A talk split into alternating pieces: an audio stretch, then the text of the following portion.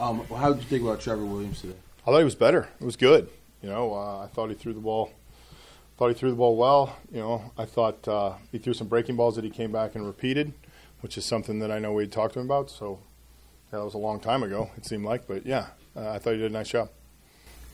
Tucker came into the spring talking about, you know, some swing changes, trying to get a little more lift on the ball. Saw that in the second inning. Yeah, really good swing. I mean, you know, to hit a ball, to hit a oh oh, I think two-seamer down and away that far, that was good to see. I mean, no movement off the ball, completely on the ball. Took a really good swing at it. He's got a lot of mileage, obviously, at shortstop. What do you think Tucker as the second baseman? In terms of yeah, that was honestly – we flipped him over there. It was basically because we, we play so many different positioning things, mm-hmm. and then you put them on that side of the bag and they don't get any balls. Yeah, I so, I mean, legitimately, was, you know, put. I think you'll see guys, you know, mix a little bit around just to see him on that side of the mm-hmm. field, because he does play short, but just to flip him over on, on that side of the field. And, and then he has a couple balls where you get to see him actually field balls you think sometimes would be you would field as a shortstop. So that's just more the reasoning of it. It seemed like it worked pretty well in the double play there with Trevor. Yeah, he did a nice job on the double play. Uh, he did a heck of a job on the deflection ball, you know, finishing the play, the ball that got knocked down, I think, that Rodriguez had. So it was good. I, I thought he did a really nice job. He looked really comfortable over there. You know, Josh Bell was saying the other day, like, kind of scratches the first fifteen or twenty at-bats, you know, like when things get started. Is there something to that? And, and is this the time when, you know, you start to see guys kind of gear it up a little bit? Well, I think certain guys with the mechanism they have to hit takes a while for their timing to come.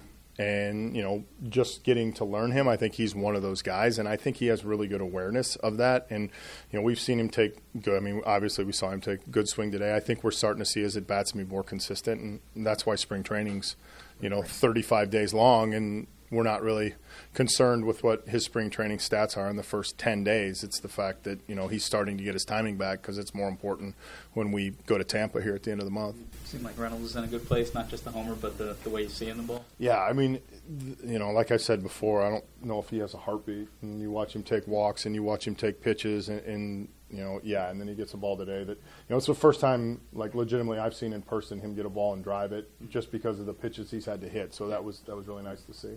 What's it like for you talking to him? I mean, you're so, you know, you're Reynolds. Pretty, yeah, yeah, we're exactly the same, right? Exactly the same.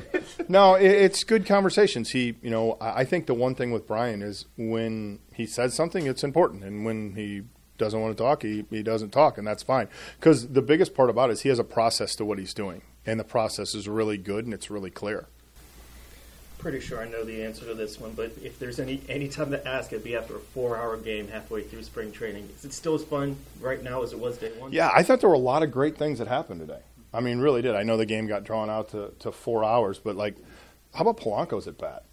I mean, he goes, what, eight, nine, ten, eleven pitches, fouls off breaking ball, fouls off changeup, then lays off a pitch to walk. Like, those are the kind of things that fire me up. So there were some things in the game that, that got away from us at the end of it, but – our core group of guys that started that game, that was exciting. That was fun. There were good things that happened. Williams threw the ball well. I mean, the core group of our lineup swung the bat well. We ran the bases well. So things like that. Yeah, I mean, sometimes in the end of these spring training games, things can happen and they get away and things happen. But, yeah, it was fun because we saw guys that, that are getting their timing back and starting to do things, do really good things. How about Richard Rodriguez going another scoreless inning? Yeah, I mean, good. I mean, you know, I mean, he had uh, – He had to, he got two left-handers in there. I mean, it'd be obvious we'd like to see him face some right-handers just because of the role, but, you know, the second left-hander he faced, I think he threw three elevated fastballs and exactly where he wanted to with intent. That was good to see. But, yeah, it's good to see him.